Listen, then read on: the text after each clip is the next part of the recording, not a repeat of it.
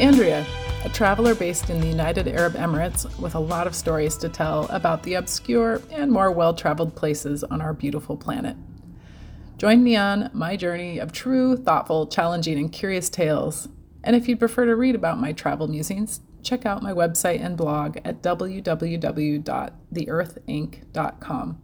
Ink is spelled with a K. Thanks for joining me on my most recent adventures to Bangladesh. This episode is titled Salt of the Earth. My latest adventure was called the Shipbreaking Yard Atelier Weekend in Bangladesh, where we flew into Chattogram, formerly called Chittagong, to see how ships are repaired and decommissioned, visit a garment factory, peruse the fish market, walk along the train tracks into the slum areas, and understand how salt is processed from the sea to delivery. I quote John Piper People don't enjoy salt, they enjoy what is salted. We are the salt of the earth. We do not exist for ourselves. What I found reinforced my persuasion that humans are deeply grateful for being seen for their work, gifts, talents, and impact they make on the world, whether that impact is local or beyond a country's borders. And the encounter bolstered my hope for humans to live in community with one another. In Chattogram, we saw hard work and a brief glimpse of hospitality and warm smiles and invitations into the lives of the people we met. I have never been in a place where so many people showed so much hospitality to strangers, to experience their work, to see how they live, dress, sustain themselves and their families. We witnessed the threads of life woven together to create a fabric of communities. We also saw unmatched pride in craft and trade in Chattogram.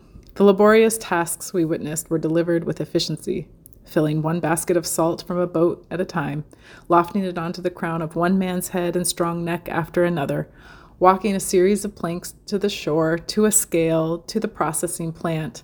Then at the plant, the salt gets washed, iodized, bagged, and loaded into trucks for delivery.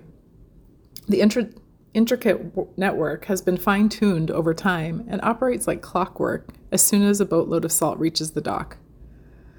Watching the salt operation, I felt honored to be a part of this everyday life experience and to be able to take these photographs back home.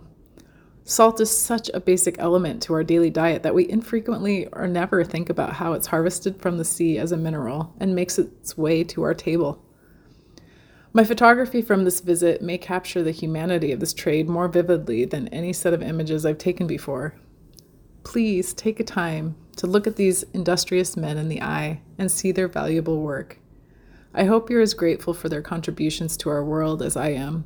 They certainly enhance the flavor of my day in Chattogram. I quote John Stuart Mill But these few are the salt of the earth. Without them, human life would become a stagnant pool. Not only is it they who introduce good things which did not before exist, it is they who keep the life in those which already existed. I've been involved in many conversations around the United Nations Sustainable Development Goals and sustainable and ethical business practices. If you're not familiar with the 17 global SDG initiatives that aim to provide peace and prosperity for people and our planet, like no poverty, good health and well being, decent work and economic growth, and responsible consumption and production, it's time for you to check them out and then adopt some principles and contribute to making the world a better place. I've never been fond of fast fashion and the trend of weaving our clothes together out of plastic, be it polyester, nylon, rayon, spandex, acrylic, acetate.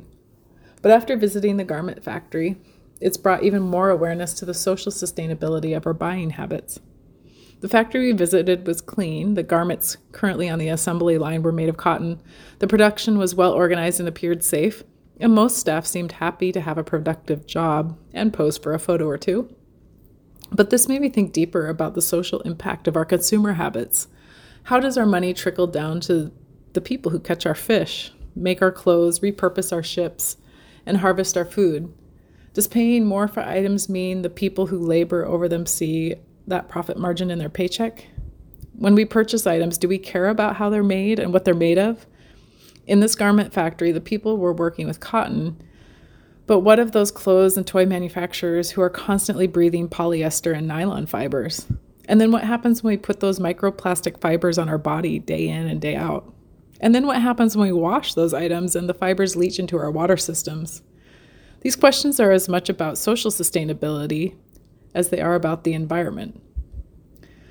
There's no doubt that the areas we visited were impoverished and part of a developing nation.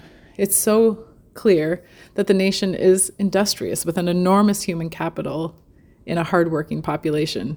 I pray that the first, the impoverished part, doesn't mean the second, the industrious human capital is exploited. Though I know this must happen, it does in every country, in every corner of the world. But I know that we can make a socially responsible decision to reduce this. I hope that Bangladesh is on the dawn of discovering a new, thriving economy built on the work ethic that we saw during our weekend away. This likely means relying on some humanitarian support as the markets mature and those UN SDGs.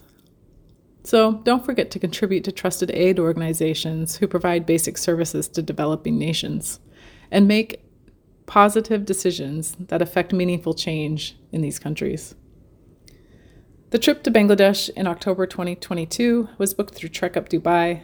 This blog is not sponsored. Thanks for listening to the Earth Ink. Travelcast. I have a day job, so at least for now, this is a non monetized hobby podcast and each follower is celebrated. So please listen in, like, and follow, and share these sessions with others who might be curious too. This recording is written, delivered, produced, and copyrighted by me, Andrea, and the Earth Ink. The music track is from the public domain titled Trip Around the World by Antarctic Breeze and downloaded from pixabay.com. If you'd like to reuse any part of this session on your own site, you'll need to get my permission and always credit and link to my profile. Wishing your curiosity safe travels, whether it's through your imagination, stepping into your backyard, or crossing an ocean to the other side of our world.